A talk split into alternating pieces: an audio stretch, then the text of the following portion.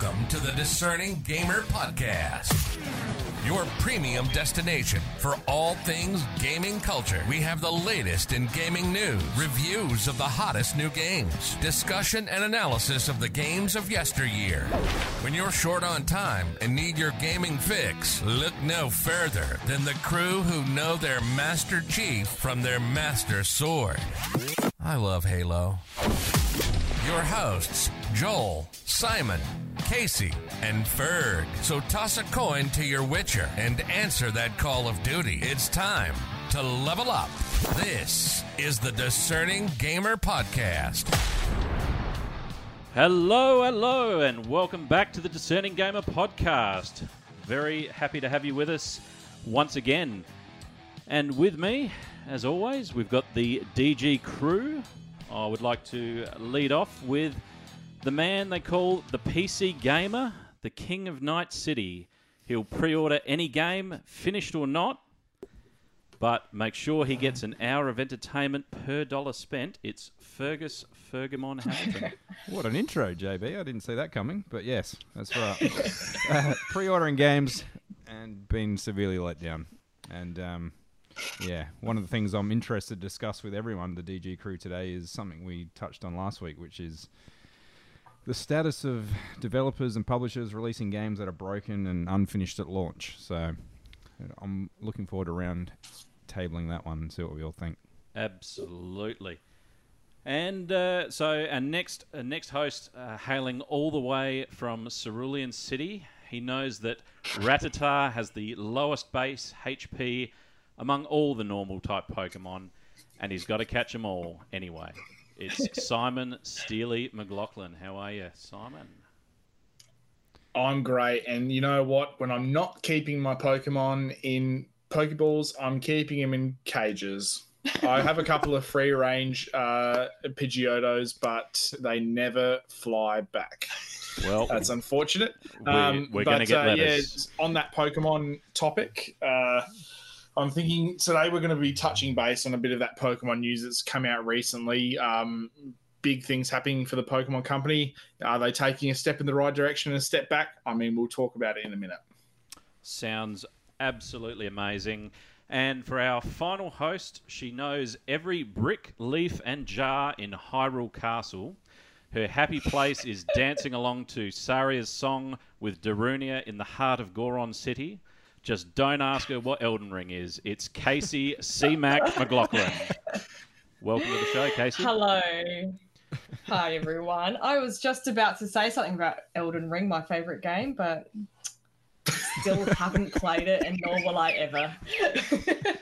Fantastic. um, yes, so today I will be talking about um, Kirby and the Forgotten Land, which is uh, the new installment of the Kirby franchise coming out on Switch soon. Um, and we just played the demo the other day, and good things. Good things. Yeah, well, I'm looking forward to uh, look forward to hearing a bit more about that. I really enjoyed um, Star Allies. Was that that was the name of the first one, wasn't it? Uh, when that came out, the one where you can sort Switch, of yeah. Yeah. yeah, the one that you could sort of turn into a train and all, all sorts of uh, weird and wonderful things. So. Um, mm. Yeah, well, perhaps uh, Simon, do you want to lead off um, having your discussion about Pokemon? Yeah, well, have you heard about this? Do you know about this? Have you heard about this? You heard about this? So, um, look, there was some big Pokemon news that happened. Um, I think it was last week now, um, but it's still it's still a trending topic. People are still talking about it, and that's natural. Um, so, the, a new Pokemon uh, duet of games was announced uh, in Scarlet and Violet. Um, and look, from the outset, these games look stunning. Um, we've got a bit of a half step this year in po- uh, Pokemon Legends Arceus. Um, we've been playing that recently, and I mean, it's a lot of fun. It's probably the most fun I've had with a Pokemon game since, I mean, probably X and Y on the 3DS. It's a really cool game. Um, it's going into that sort of realm that you would expect Pokemon to go into, where um, you can kind of do what you've always wanted to do as a kid and just run around and catch Pokemon, not always have to battle to catch. And so I've really been enjoying that factor of the game and having a, a wide open space to to run around in. Only thing is with Pokemon Legends Arceus is that it kind of feels a little bit like it feels a little bit like uh, we're playing a prototype because it's Yeah. very messy. It's it's definitely um, kind of rough around the edges. Graphics aren't great, and graphics aren't everything, but it is really really messy. Um, but still, having said that, I enjoy it. I think it's a really cool game. It's a good step in the right direction. And then when we got this announcement for Pokemon Scarlet and Violet, Hmm. um, I was really excited. I saw this announcement and I thought this world looks vibrant. Um, people aren't just standing still everywhere like they are in Pokemon Legends Arceus, which just grinds my gears. And I know it grinds Casey's gears a lot as well. Um, but it's vibrant. It looks really alive. Um, the world, I think, is inspired by Spain, so it's got a really cool aesthetic to it. But then some alarm bells started ringing when uh, later on in the week, once people had sort of died down from the initial hype, we saw something pop up on the Pokemon uh, official website, or it was on the Twitter. I can't remember, but it basically said that you know this new adventure was going to be in an open world um, with the thing that makes the Pokemon franchise so excellent, and that's battling to catch. And I was just kind of like, so why have we taken two big steps forward in making an open world Pokemon game? And now you're going to make us battle to catch Pokemon. So now I'm one step away from that fantasy of, you know, catching Pokemon like I would if I was watching the anime and seeing Ash run around in Kanto and catching Pokemon and stuff like that. I just, I, in my mind, I'm just kind of put So- off by that. What are you trying to say? Back what? What? What? I don't understand. So, so if if you think of the anime, right, Ash can catch a Pokemon without necessarily having to battle it, and in Pokemon Legends Arceus, you can do that as well. for, weak Pokemon, yeah. Yeah, but I mean, even some of the stronger Pokemon, if you distract them and they're eating some food and they're happy, they're like, Eh, Pokeball. Wow. I I think battling to catch is the whole thing about Pokemon. Yeah, that's funny. So think- In my mind, I think it's cool. I like the way that they've sort of turned around and allowed you that, you know, freedom to be able to try and catch Pokemon the way you want to. Wow, you're wrong though. So I must, Um, I, I must, yeah, so- um, Yeah. I must confess, like uh, straight off the bat, it's been a while since I've played um, any of the Pokemon titles. Like I, I did play the originals when they came out on Game Boy back in the mid '90s or late '90s or whenever 90s, it yeah. was. But um, do they do they still have um, Pokeballs that have different levels of of power Yeah. to to capture? You know, so if you if you get like I don't know, was it the Master Ball? You know, like and you you can just throw that and just it'll catch anything um, yeah. and, and stuff like that. So it's the same sort of format, yeah. Right. So the format is very much the same. I mean, even with a lot of the mainline Pokemon games that have been coming out, the format is very much identical to what it's always been. But So- what, what's so good about the I think the newer like Arceus and I'm assuming Violet and Scarlet is when you're battling them, it doesn't just take you to another screen where you just you kind of are in the world still, so you can still move your character around the Pokemon while they're battling each other, and you Yeah. can choose. So I think yeah, I, I don't know what you're saying. I think it's good that you have to battle to catch because that's the whole point. You you weaken them in order to catch them. That's, I know. I just I think that that's still a bit of an uh, like. I think it's a bit of a older trope of the series. I feel like that um, with this game, like with Arceus, I love the fact that I don't necessarily have to run into a battle to catch a Pokemon. It's more about you know just- collecting you- for the Pokedex. Just running through le- um, grass, you don't just automatically yeah, into a random battle. You actually have to go and interact with the it Pokemon. feels a lot more alive and i think that it makes it feel a lot more fluid i don't feel like i have to stop and get into a battle to catch pokemon Yeah. i can be like hey i see this thing over there let's have a go um, but yeah the, the main the mainline formula of pokemon has been the same for a really long time and i think this is a great step in the right direction because it's going to really revitalize the series in a way that sword and shield failed to do um, so i think that's it's a good step, but I'm always so wary of Game Freak and the Pokemon Company taking these sort of half steps because hey, people are going to buy it. It's Pokemon, and so um, it's kind of frustrating for me in a way because I'm excited for it, but I'm very tentatively excited. I'm keeping this cautious optimism about the game because I just have this feeling that it's going to disappoint me. and I don't know why I feel that way, but I just have this knowledge in my head that it's not going to be as good as I hope. Um, but yeah. So several several years ago, there was a, a pretty big hype around uh, the Pokemon Go mobile game where people could obviously travel to different gyms and to different uh, points of interest in the real world to go and catch you know Pokemon and obviously that was that was a really big deal at the time and, and all of that. Do you feel as though the enthusiasm around Pokemon in general is still still there out in the public? Oh, I mean, I think in Australia, it's it's not going to ever get as big as it could um, in places internationally. I mean, you just think of um, when we went to Japan and we were playing Pokemon Go a little bit in Japan, and there will be, hmm. you know, uh, this one image sticks in my mind of this guy that would have been, I think, in his maybe his 60s. He had his push bike and he had about eight phones all lined up on his push bike as if it was like a screen, a computer screen. And he's doing a raid battle um, all at the same time with with eight different phones, and he's tapping each of them. And that's right. That was to me. That was just like. What's funny is that you know Pokemon got that was when the whole hype all died down, and we went to Japan thinking, oh, the hype's gone. It's not over there, and it's years later, and yeah. they were still like businessmen in their like yeah lunch breaks were out smoking and playing poke, yeah. doing raids and little yeah it was um yeah, crazy. It's fascinating because I think that as much as it's died down for us in Australia, it's still one of the highest grossing um, and most profitable things for the Pokemon company. I mean that that game makes so Pokemon much money is... every year. No, Pokemon Go. It's, oh, Pokemon Go. It's um it's still really huge worldwide, and I think just I think in Australia in general the the sort of the gaming culture is still developing. And so it's not at that point where a craze goes and goes and goes and everyone gets involved. Um, I think people got involved because it was something new and it got us out walking and enjoying the outside world a lot more with, you know, something that was a bit different, but it, it's still out there. It's still really big. Um, yeah. Hmm.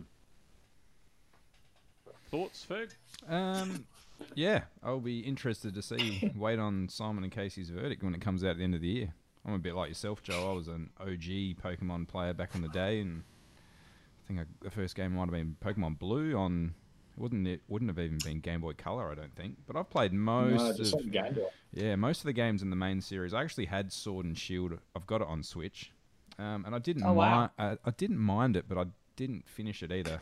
I mean, um, I'll, I'll take I'll take you back a little way. I remember my younger sister Chelsea. Hi, if you're listening. Uh, she had a, a, bright red Game Boy. It predates Game Boy Color, but it was it was bright red. She got um, the original Pokemon game for that, uh, which was a yellow cartridge and had Pikachu on it. Mm-hmm. And yep. I remember at the time they were running an event at Harvey Norman where you could take your Game Boy down there with a link cable and plug into a machine that they had down there, and they would download Mewtwo into your game for free, and it was all tied in with the promotion of the Pokemon movie, which had you know just come out at the time. The, I went and saw that in the cinema.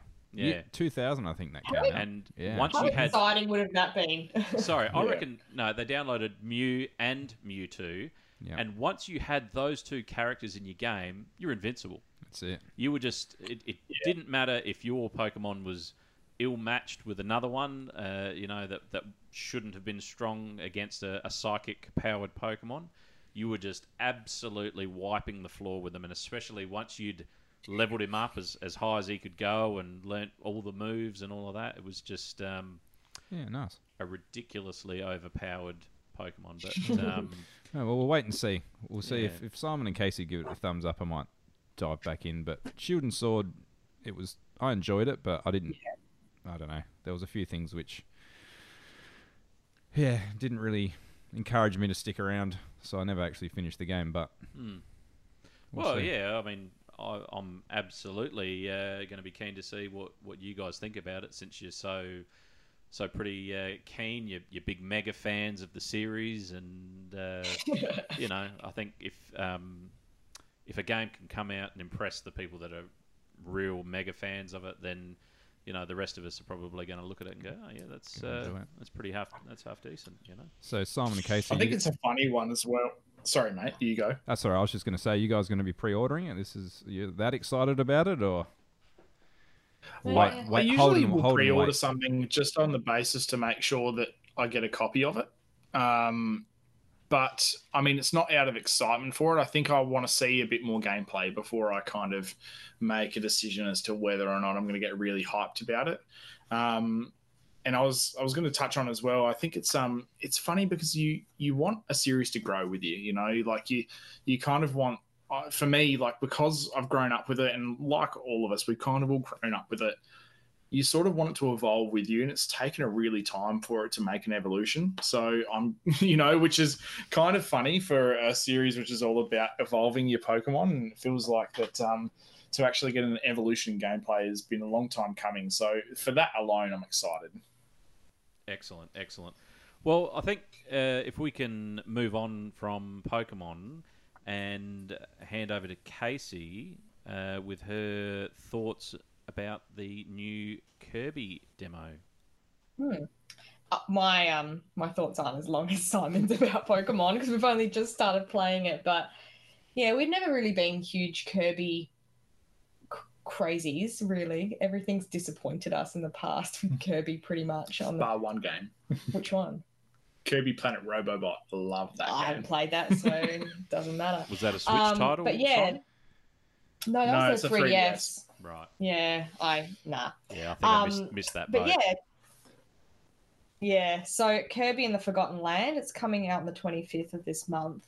And yeah, the demo just came out for it the other day and we played it in one night. Didn't take very long. It's so good.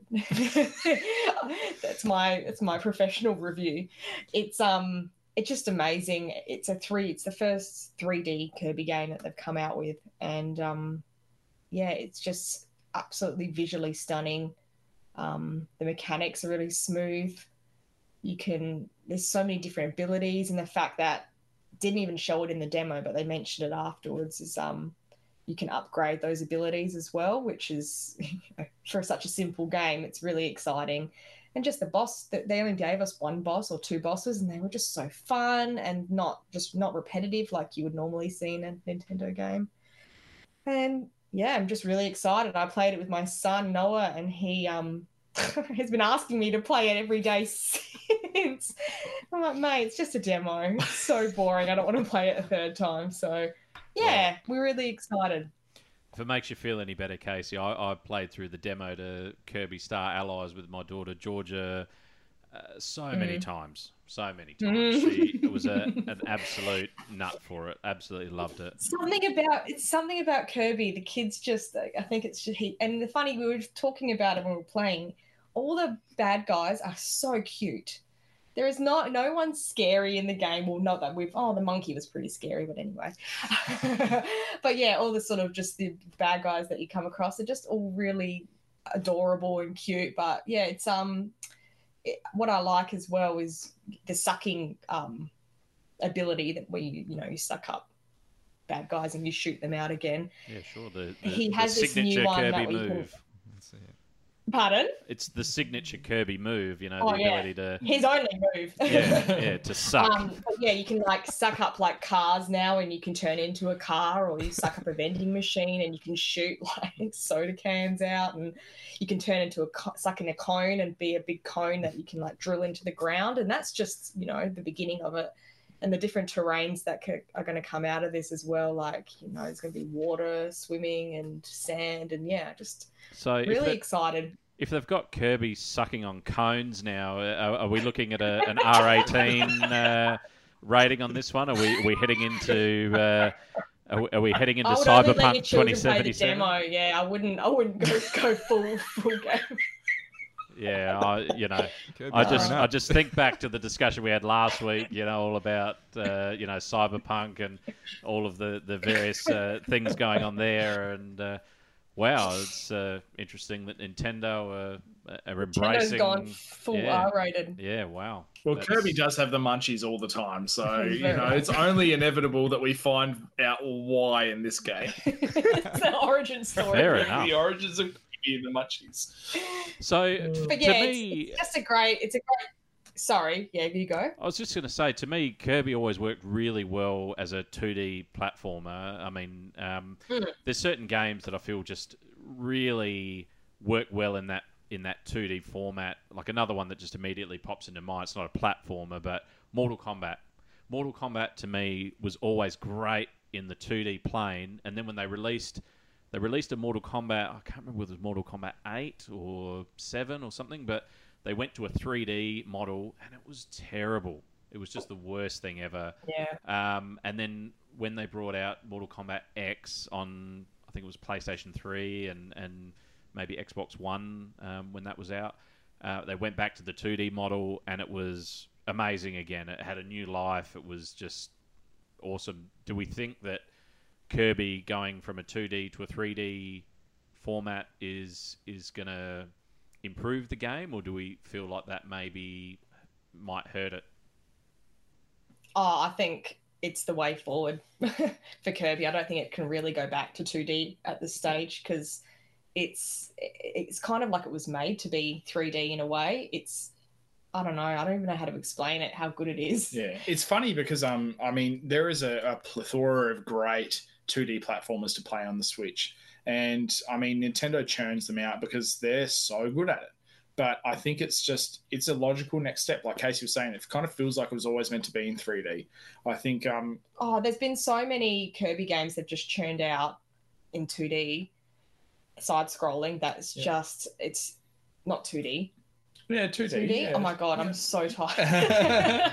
no, yeah. Um, How many D? in my head, I was thinking, I don't know what I was thinking, but yeah, just we played some pretty pathetic games like Kirby and the Rainbow Paintbrush, which Oh, was just I- I don't even know what that was. yuck! It was yucky.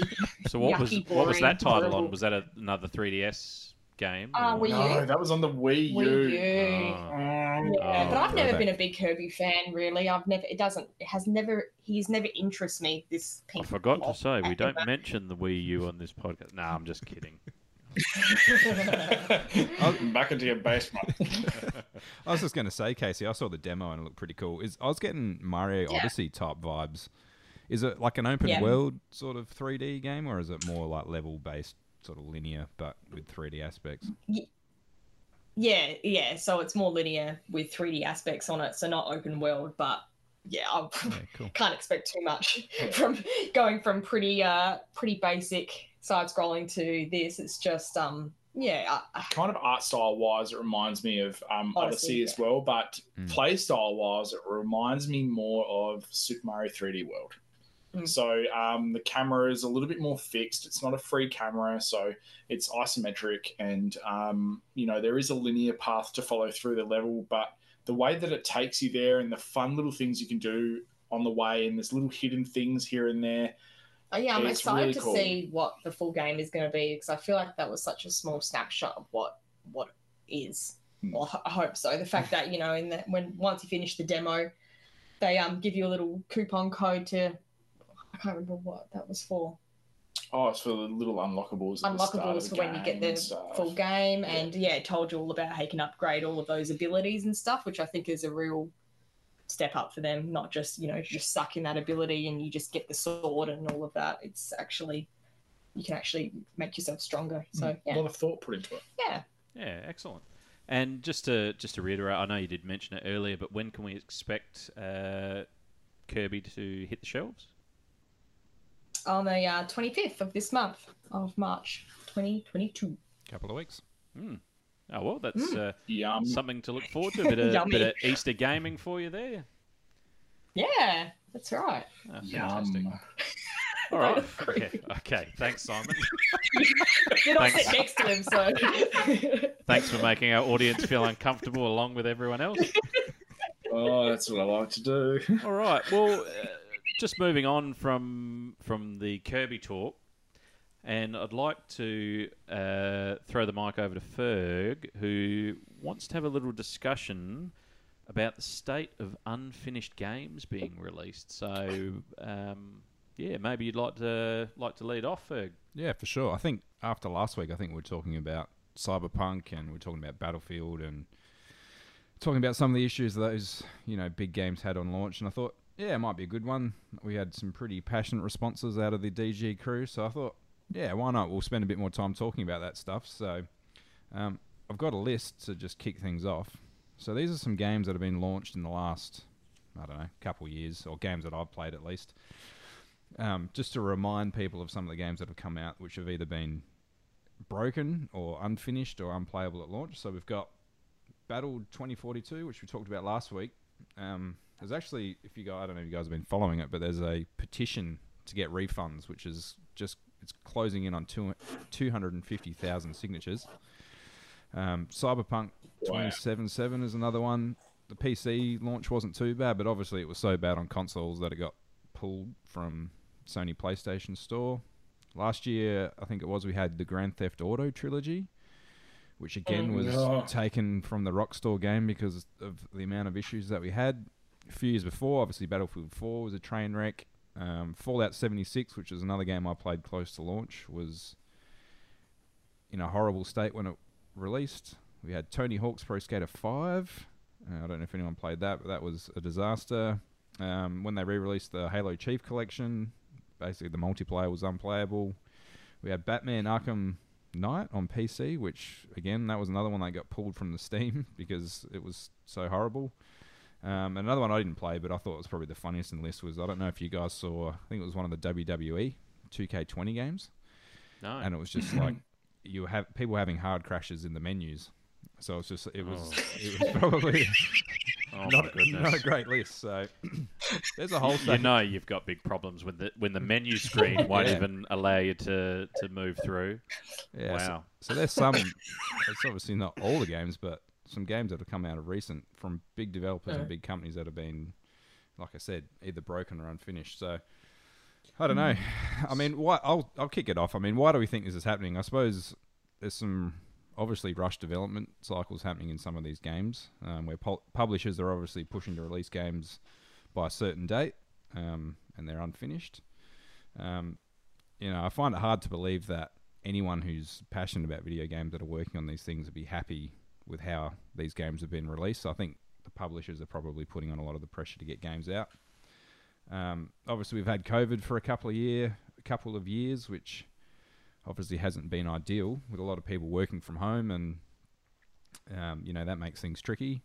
And I think probably what the biggest problem is is we've got this fix it later mentality when it comes to releasing video games.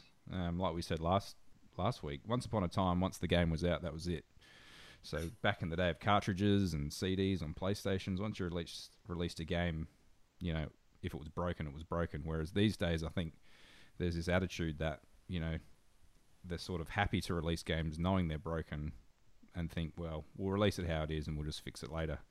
Um, so let me ask you, how would you feel if you went to a restaurant for a nice meal and the chef's there behind the, the counter happily preparing your meal. He gets halfway through cooking it, and then the owner of the restaurant says, We have to get this out because we can't afford to have the, these people sitting around our restaurant while we've got other people lining up waiting to come in. So they come out and they, they put a half cooked meal on your table. The chicken's raw, it, it, it's cold, it looks awful. So you sit there. Give me PTSD, mate. You might, you might have a couple of bites and go, "Oh, look, this this is just too much. I can't deal with this." So you complain, and then the chef comes out and goes, "Don't worry, I'll patch it." And he pours a bit of sauce, uh, tomato sauce over the top. There you go. That's that's fixed now. You know, makes it slightly more palatable, but the overall experience is still a largely negative one. I mean, it you have to liken it to something like that, surely. Like what do yeah. you guys think? That's a great analogy, a JB. Great, yeah, great analogy, JB. Yeah, I agree hundred um, percent. Yeah, I mean, I suppose the segue is well, as gamers, what can we do to, I don't know, say we're drawing a line in the sand, and you know we're not going to put up with this anymore. And I suppose the big one is we um we stop pre-ordering games. We, Well, I mean that that is always an option. But you, you mentioned Battlefield 2042. Now you look at that. The the developer was Dice, mm-hmm. and it was published by EA, Electronic Arts. Now, arguably one of the biggest video game companies in the world, up there with Ubisoft, Activision, all, all the the real big players. So you would imagine that they're pretty well financed. These these games that are that are being developed by them, and so I mean, obviously, throwing huge sums of money at these games doesn't mean that they get released in a, a state that makes them unbroken or enjoyable to play. I mean, look what just happened with Call of Duty Vanguard. What a stinker that has turned out to be. They're now running promotions at the local supermarket, so trying to get people in, you know, so you get a oh, a possibility of winning a free copy of the game when you buy a packet of Doritos or you know something like that. It's it's um, I mean, you, you look at that and you go, this is just so sad. And then you've got you know developers, little indie developers that are putting out stuff that's that's absolute gold, who maybe aren't getting the the sort of recognition that they deserve and aren't getting you know the same level of sales for the amount of effort that they've put in to generate a really great game. Um, so I think that's really well said. Yeah. yeah, I mean, it's it's just the way that you know the industry is, unfortunately. But uh, like Ferg said, is is the answer that we vote with our wallets and we just don't pre-order these titles anymore? We wait until they launch, so we can see whether we're dealing with a with a hit or a lemon. Mm. I think uh, you make a really good point, Yeah. J, JB, um, about smaller developers. So, you know, a lot of people making games and releasing them on, you know, a platform like Steam will release a game in early access, and you'll pay, you know, you're not going to pay ninety bucks for it. You might pay thirty bucks or twenty bucks or forty bucks, but from the get go, you know that you're buying something which is in an unfinished state, which is still being developed. And over time, the game changes and things happen, and um, I think you know, ideally, looking at a game like Battle 2042 and how it came out, I think they would have had far less backlash if they had a very similar approach.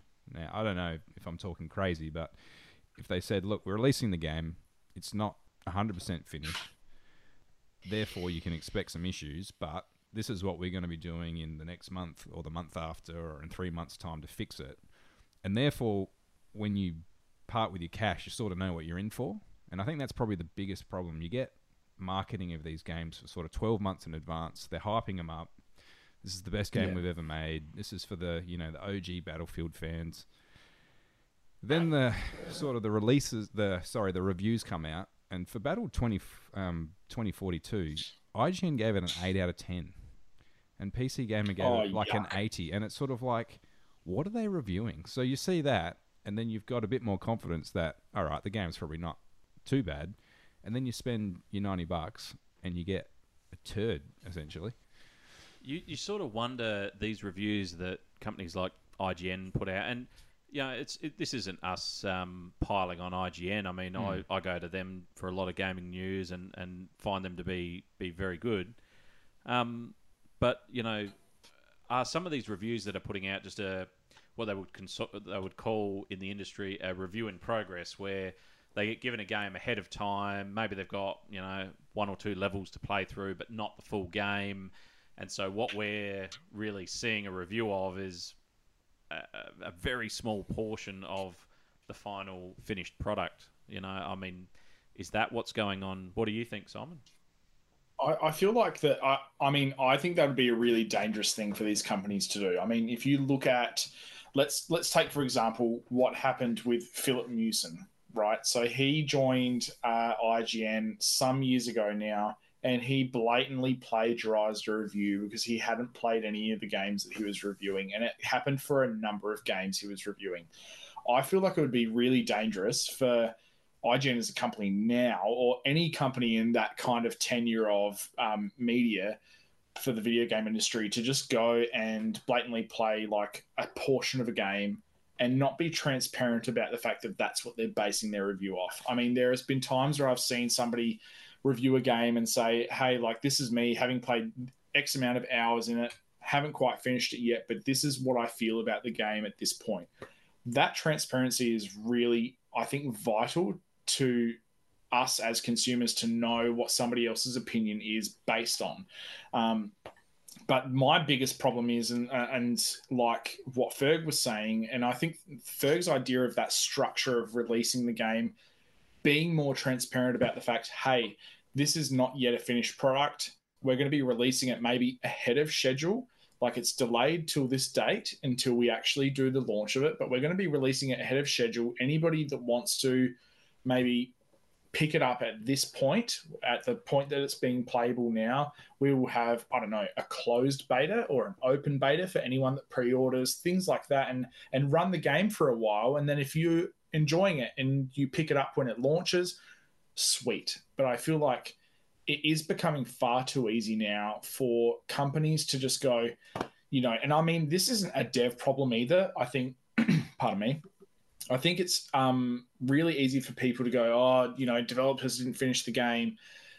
These poor people are working so hard on getting an experience out for us that they hope that we enjoy. Like they put their blood, sweat, and tears and heart and soul into this.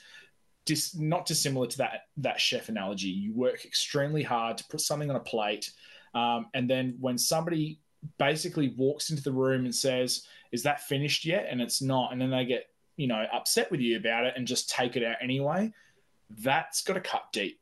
And I mean, it's happened so much um, in the industry lately that I think that it is becoming a huge problem. But I don't know if there is a necessary, uh, necessarily a, a good fix for it. Because if you stop pre-ordering games and don't get them on launch day, like fair enough. Um, but there is always going to be a portion of the market that goes, I'm just going to buy this and see what it's like because oh, I like this franchise. That's what I'm like with Sonic. So I know that a lot of Sonic games that come out, especially recently, are going to be trash or and not finished because Sega just wants to release these games. Or um, I'm going to be playing a sort of a subpar experience because it's been rushed. Um, and that even happened with the re-release of Sonic Colors. Um, it was taken care of by Blind Squirrel Games, and that kind of got out of hand. It was a really, really sad experience. And I mean, the the Switch version for that, people were experiencing seizures. I mean, I, I got it on the PS4 and I took it back a week later. I was seizures. just done. Yeah, yeah, it was like game breaking bugs that were causing people seizures. And I just think to myself, like, yeah, it was like flashing lights and stuff. People were playing this game and going into like they were having epileptic fits okay, because. Wow. Um, the game was just completely unfinished and things light textures were flashing it's a real problem and i just don't know what the actual solution is, and it's frustrating as a consumer because you never know what you're going to get anymore. Um, you're right. It is a tricky one. I, I, can't remember what the number was last week, JB. But how many people bought Cyberpunk on launch? It was like 14 million, just under uh, 14 million. Yeah, I, I, can't remember the exact number, but it was it was ridiculous. Like, uh, even though the game was just fundamentally broken, um, CD Projekt Red made their money back and more. Like, there was no no real disincentive for them as a company to have not to not do that thing again in the future. I mean, they did open up the option for people to get refunds on the game after they had so many complaints, and um, I'm sure probably a few people took them up on that offer. But I mean, yeah, I don't know. I mean, on the other side of the coin, you've also got games that aren't fundamentally broken as such, but like I'm thinking specifically of um, the the recent release of Grand Theft Auto, the trilogy, the definitive edition, where they released remastered versions of uh, Vice City, Grand Theft Auto 3, and San Andreas. And you know they, they threw in all these buzzwords. Oh, we're using you know ray tracing and this, that, and the other, and they really tried to hype it up. And the game was an absolute turd. You know, I mean, people just absolutely panning it online. And I mean, in this case, it wasn't even Rockstar Games that, that developed this this remaster. So Rockstar outsourced the development to a, a company called Grove Street Games. Um, it was almost like Rockstar couldn't be bothered. It was beneath them to remaster their own games. So we'll just we'll just you know outsource it to this other company over here, and you know release it to the public. And and who cares if it's a steaming turd, you know, of a, of a thing? And, and it was. And I think, you know, surely your reputation, a company like Rockstar who have released you know, Grand Theft Auto 5, a game that's still, still to this day, hitting sales charts month in and month out, and it launched Yeah. originally on PlayStation 3. Yeah, I had it Came on out in Xbox 360. It came out in 2013, and it is still Yeah. topping charts to this day. I mean, that in itself is a testament to the game and and to the reputation of Rockstar as a company. Um, I mean, Red Dead Redemption 2, still one of the most amazingly detailed open world experiences you're ever likely to have. Um, an absolute masterpiece of a game, and I think you'd be hard pressed to find Yeah. too many people that would say otherwise. But um, then they go and, and do something like this, and you, you just shake your head and wonder what is going through people's heads when they make these decisions. It just doesn't make sense. Mm. Shameless money grab, in my opinion. Yeah, Oh, I agree. hundred percent. It's interesting. just to, just before we wrap up on that one. It's interesting that Nintendo doesn't seem to have as many issues. Is that correct, Simon? As far as games that are launching predominantly on the Switch, Well, or no, is- yeah. like this is the thing. I think Nintendo first party wise um, are really, really good at releasing a, basically a finished product, a product that is tight, um, that is enjoyable. Um, I mean, but Nintendo isn't a perfect company Well, look, we're either. Pokemon Up Legend Yeah, I mean that's not, necess- that's not feel like necessarily that's Nintendo. unfinished. Yeah, that's that's uh, the Pokemon Company operating via Nintendo, but the Nintendo is not perfect. I mean, if you look at say Super Mario 3D All Stars, this is a this is a package which well, look, to be honest with you, I love it because I have so much nostalgia for 64 and I really enjoyed playing Galaxy in widescreen and with a proper controller and not a Wiimote and a nunchuck. But I mean, let's go way back, right, to Super Mario All Stars. Those games were basically NES games remastered for Super Nintendo. Um, they didn't do that for these ones. They kind of just kind of went, here we go, there's the games, enjoy them. You can play them on your Switch now. Um, and it felt it just felt like it was a discount product. And I mean, um, as fun as it was, it was it was discount. And I think that uh, you can't kind of say that they're perfect. Uh, Yeah, they're way better at uh, doing that kind of thing, releasing games in a finished state. But that still bugged me to a degree. like I think that they're still not a perfect company. Mm. Interesting one. Uh, be well, I know a lot of people have have uh, blamed the pandemic for a lot of these these issues, and Mm. and look, it's not my place to say that the pandemic wasn't the cause of a lot of issues. I mean, you do get the feeling that maybe people lean on that a little bit more than they they probably should. You know, maybe maybe it's a, a convenient excuse, is what I'm saying for for some Yeah. of the state of things. But anyway, um, I'm not a game developer. I don't know the um, uh, what they were up against, but I, I'm sure it's not easy developing a a video game during a pandemic. But you know, um, now that we're starting to see the world open up, maybe uh, we'll see the, the quality of the finished products improve slightly. We can only hope. Yeah, well, I hope I can find my see my package from Amazon come one day, but they've blamed the pandemic on that. Yeah, I uh, I probably wouldn't hold months- out much months hope there, uh, Casey. I'm sorry. Mm. All right. Oh. well, um, I'd like to uh, move on to our last big segment of the, the episode, and um, this is uh, a uh, a discussion about video game tropes that we've that we've all seen and we've all experienced over the years that we just hate. I hate that. I hate it. And to kick things off, I want to take you all back on a journey to the year 1997. We're all sitting in Oh, front of a year. front of a TV Watching Titanic. watching Titanic. Well, you, you, you might have been watching that at the cinema at the time. I don't, I don't know. But we're, we're back in 1997. You've got your brand new Nintendo 64 plugged into your CRT television. You, you're sitting there, you're, you're smashing out um, a bit of Mario 64. And then all of a sudden, a game drops in your lap GoldenEye 007 uh, which scored a 96% on Metacritic back in the day, would you believe? What what a score and what a title. I mean, it's one Amazing of these games that revolutionized uh, you know, home multiplayer. Uh, you know, you hear so many stories about people gathering a group of friends together and sitting there until the early hours of the morning, you know, just just smashing out multiplayer games on four-player split screen mode. However, this game epitomizes one of the worst gaming tropes, in my opinion, which is you get to a point in a level, and in, in the case of GoldenEye, it's the level control, and you get to a point and you find out that Natalya needs to hack into the satellite system. And she says, Oh, James, you know, I need you to defend me while I'm standing here hacking the computer for the next five minutes. And so you go from an empty room to enemies just pouring in from every doorway, every orifice in the room, and you're just standing there trying to gun down this endless stream of enemies who are all totally ignoring James Bond and just gunning Natalya like everyone's just aiming at her, just smashing her relentlessly, um, and and totally mindless.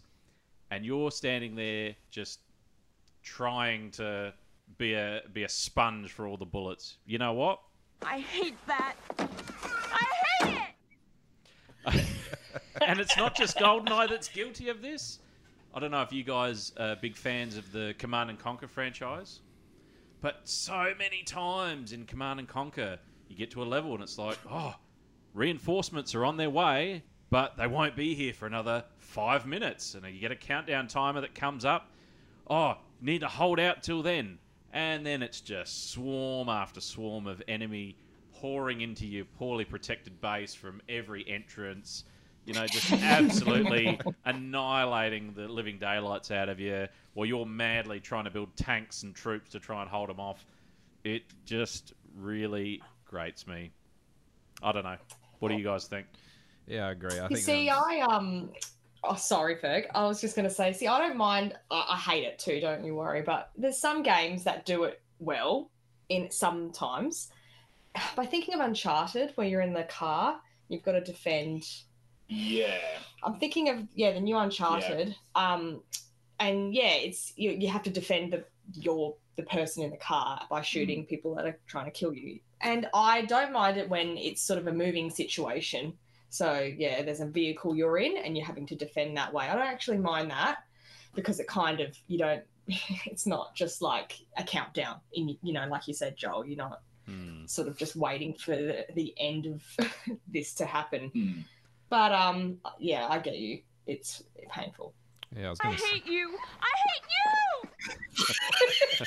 I wasn't expecting that. I was going to say it's a gaming mechanic which is used in Call of Duty over the years, single player especially. Yeah. For every, you know, how many roofs I've you've stood on while just truckloads of guys are just coming into an area and you're just mowing them down from a rooftop. Hmm. Well, yeah, someone's doing something silly like hacking into something or It's always hacking a computer or downloading a file or you know I'm, I'm you know trying to cut fl- through this this annoying floor Open grate with my laser watch. You know, uh, it's it's I'm just downloading something on LimeWire. Don't let them get to me. it's just the worst. I don't know. yeah. Ferg, do you do you have a gaming trope that that you particularly uh, hate? yeah, the one I was going to talk today, sort of similar to yours, but I was going to talk about escort missions. I hate that! I hate it! And the, the escort mission comes with a, an asterisk because, similar to what Casey said before, some of them are done really well and some of them are done horribly, like awfully. And so I think, and I've got a good example of a good one, but you know, the ones that really grind my gears are if you've ever played pretty much any MMO. Um, I'm thinking World of Warcraft specifically. There's heaps of these missions where you have to sort of basically babysit a pretty much brain dead, useless, defenseless NPC while he runs from one place to the other. And they're always so slow. They always Yep. aggro every single enemy in the area. If you run too far ahead of them to sort of make a path, they'll like turn around Yep. and run back the other way. They're so bad and they're so frustrating. Like you might play And they the missions might go for say ten minutes, and you might get eight minutes in and fail it, and you have to go back and do the whole thing. That really grinds my gears. You know what I say to that? I hate you. I hate you. But but on the flip side, there are some really good ones, and the one I was thinking of is I think it was Witcher Three um, side mission. Witcher Three is one of my favorite games of all time. But what they did with a lot of their quests and all role playing games have got you know things like fetch quests and stuff like that. But they had some escort missions, but they were actually engaging. And the one I was thinking of, you, you I think you're walking along the docks and you come across this guy who's basically getting roughed up by some thugs, and you sort of sit, you int- intervene and help him out and he sort of says, "All right, well, you know, do you mind? I'm a, you know, a to-do person. I'm, I don't want to get roughed up before I get to where I'm going." And you sort of protect him. And I played it the first time, and I think I failed because I was off looting something or not paying attention. but I actually was like, "Well, I'm sort of interested enough in this dude's story because he looked a bit shady that I'll, you know, I'll reload my save and I'll go back and do it." Hmm. And it turned out You out should that always follow a shady character in That's a video it. game. It's a rule of thumb. That's it. and I think by the end of it, it turned out he was, I think he was like a drug dealer or something, and he was meeting his supplier, and there was a sort of a bad hmm. fallout, and ended up, I think I ended up just slaying everyone. But the Right. good games with these escort missions, they sort of pull you in by making you curious about the person's story, Yeah. and so. As you're following him around, you're sort of like, well, like, where are we going? Like, what's his, what's his story? Mm. As opposed to just this mind-numbing, just leading this guy who's completely useless from point A to point B while you're just getting smashed by enemies is, um, yeah, quite frustrating. Mm, mm. I yeah, I mean, escort missions. Oh, don't even get me started. They're, I, you know, I hate that. um, Simon, do you have a uh, a, a particular gaming trope that really uh, grinds your gears? Mm, yeah, yeah. This one is kind of on the other end of the escorting. It is when you have to follow someone just the right amount behind them to their secret hideout. I hate you. I hate you. Oh my goodness. I hate doing this in games.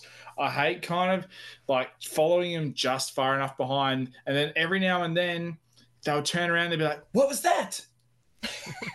and they will look around for I about I don't know the better part of a minute. Like, oh, there's someone there. And then no, they'll- you know what? I'm going to continue on with my daily routine until, you know, I just have this feeling someone's watching me, and then you're continuously following them, but you know, you get half a centimeter too close to them, and they're just like, "I could see you, man," and then all of a sudden, it's like, "Do this mission again."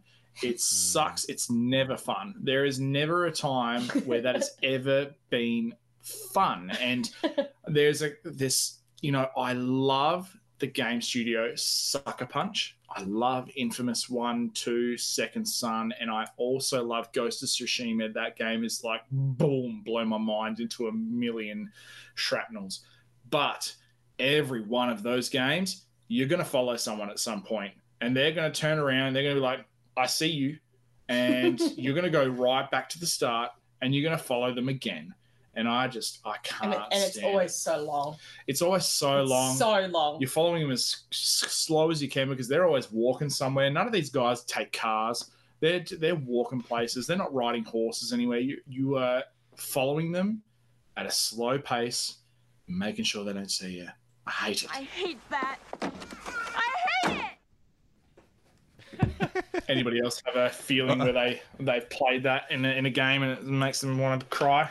Yeah, so so many times. That one was pretty bad, and I think the GTA series. There's always those car missions when you're you're mm. sort of following someone, but you sort of as you get too close, you just stop in the middle of the road. Like that wouldn't be half obvious. Same with the Assassin the Assassin Creed games. There's heaps of following of them, but what always cracks me up about these games is because they're third person. You sort of hide behind a wall, and then you swing the camera around so you can see the person you're following. Like it just seems a bit odd that you're not like if you're playing Yeah. first person you wouldn't be able to see them but in third person mode you can sort of just do these weird things like crouch and look around corners and no, I don't know but I, I'm with you Simon I think they're a little, Superhuman abilities. yeah, Yeah. they're a little bit overused and maybe a little bit silly I think uh, you know, just on a slightly different tangent, but but also related to this, uh, Spider-Man Miles Morales. There's a mission where you're chasing down Rhino, and he is just powering through the city, just plowing through buildings and everything, and you have to stay within a certain distance from him continuously, or you fail the mission. Equally as bad. It's Yeah, annoying. Equally as bad. You know, I hate that. Every driver game, it's the same thing. Uh, make sure you drive. Thought they were never in cars. No, no, but I'm. T- no, I'm Uh, talking You about. don't know what you're talking No, about. you know, like in in driver, it's like you know you've got to follow someone. You got to make sure that you know they don't suspect you, but you're following them, and they don't suspect you. It's just like, just no, like let me go get him. Let me just do it because this is dumb. It's it's okay once. It was okay the first time I ever did it. I was like, oh cool, I'm following this guy, and they don't know that I'm coming behind them. Every other time I've played a game where that's been I just want to vomit in my own mouth and then spit it in a shot glass. All right. Okay. Yeah. maybe uh, maybe pull back on the uh, the whole vomiting in a shot glass. We'll get letters, Simon. Um, you know, We'll get- emails. You mean? yeah, yeah, yeah. Uh, what about you, Casey? What's what's your uh, choice video game trope that you just cannot stand? I, I don't know if it, you would call this a trope or not, but um, Oh, yeah, I think you would. I was I was only complaining about this not only the other day with Simon with Pokemon. It's games that when your interact when your character doesn't talk, but the can the game talks for you. So, for example, someone will ask you a question, and then all of a sudden it will give you option A or option B of what to say, and it's the same thing, and there's no point in doing that. I hate Do you know- I hate it. Does that make any sense? Yeah, Okay, so for example, so for example, if somebody says like, "Hey, do you want to come down to this party?" and then it comes up on the screen saying, you know, "Yeah, I'd love to go," or you can either say, "Oh, yeah, let's go tomorrow." But you know, you choose an option of what you want to say to them. so but either what you saying choose that- is it doesn't make any difference. same What- it outcome. is the same outcome, and it's just wasting my life and my time replying with the same outcome. I don't know. It just really frustrated me in Pokemon when they did this the other day because I see it in so many games and there's no point to it because you just mash A to move on. You know what I mean? so it's like giving the illusion of a choice to the player without giving them a choice. Yes. Yeah. It makes you feel like you're in control when you're not. It's just it's just a, a stupid way of yeah. The only I was talking with Simon, the only way that it kind of is okay is like for example in Infamous when your choices of what you respond actually influence the game. Mm. Similar, similar actually thing in influence on how the end of the game's gonna yeah, how it's gonna play out. That is interesting and it, and you know is it heavy rain when whatever you choose in that Yeah, yeah, yeah. yeah and heavy rain as well whatever you That's a answer mess. that's a, that's its own issues. But whatever you answer actually influences the way the game actually proceeds. That's interesting. I enjoy that, but it's the mindless, numbing, rubbishy RPGs that when you just you just mash A when you go through because you know it's just going to be the same answer.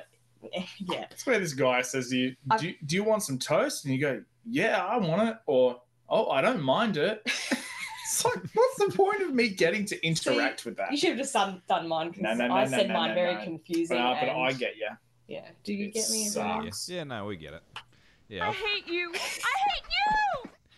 yeah. Just playing a bit of Cyberpunk, I've noticed it's it's similar, but it's a bit different. When you actually start the game, you get to pick, and you would have done this when you played JB. You pick like a life path, Mm. and it sort of determines all these like unique um, conversations that you can have with different characters in, in the game. And I think I picked the street kid, or and there's been so many conversations where you basically get a yellow line of dialogue which continues what you need to say to keep the mission going, and then you've got these blue lines which sort of they're supposed to add a bit more information about the background. But there's been so many sort of conversations where if you do, for example, the street kid dialogue, you talk about it, and then when you go back to the main quest, it's sort of like they've forgotten everything they've said.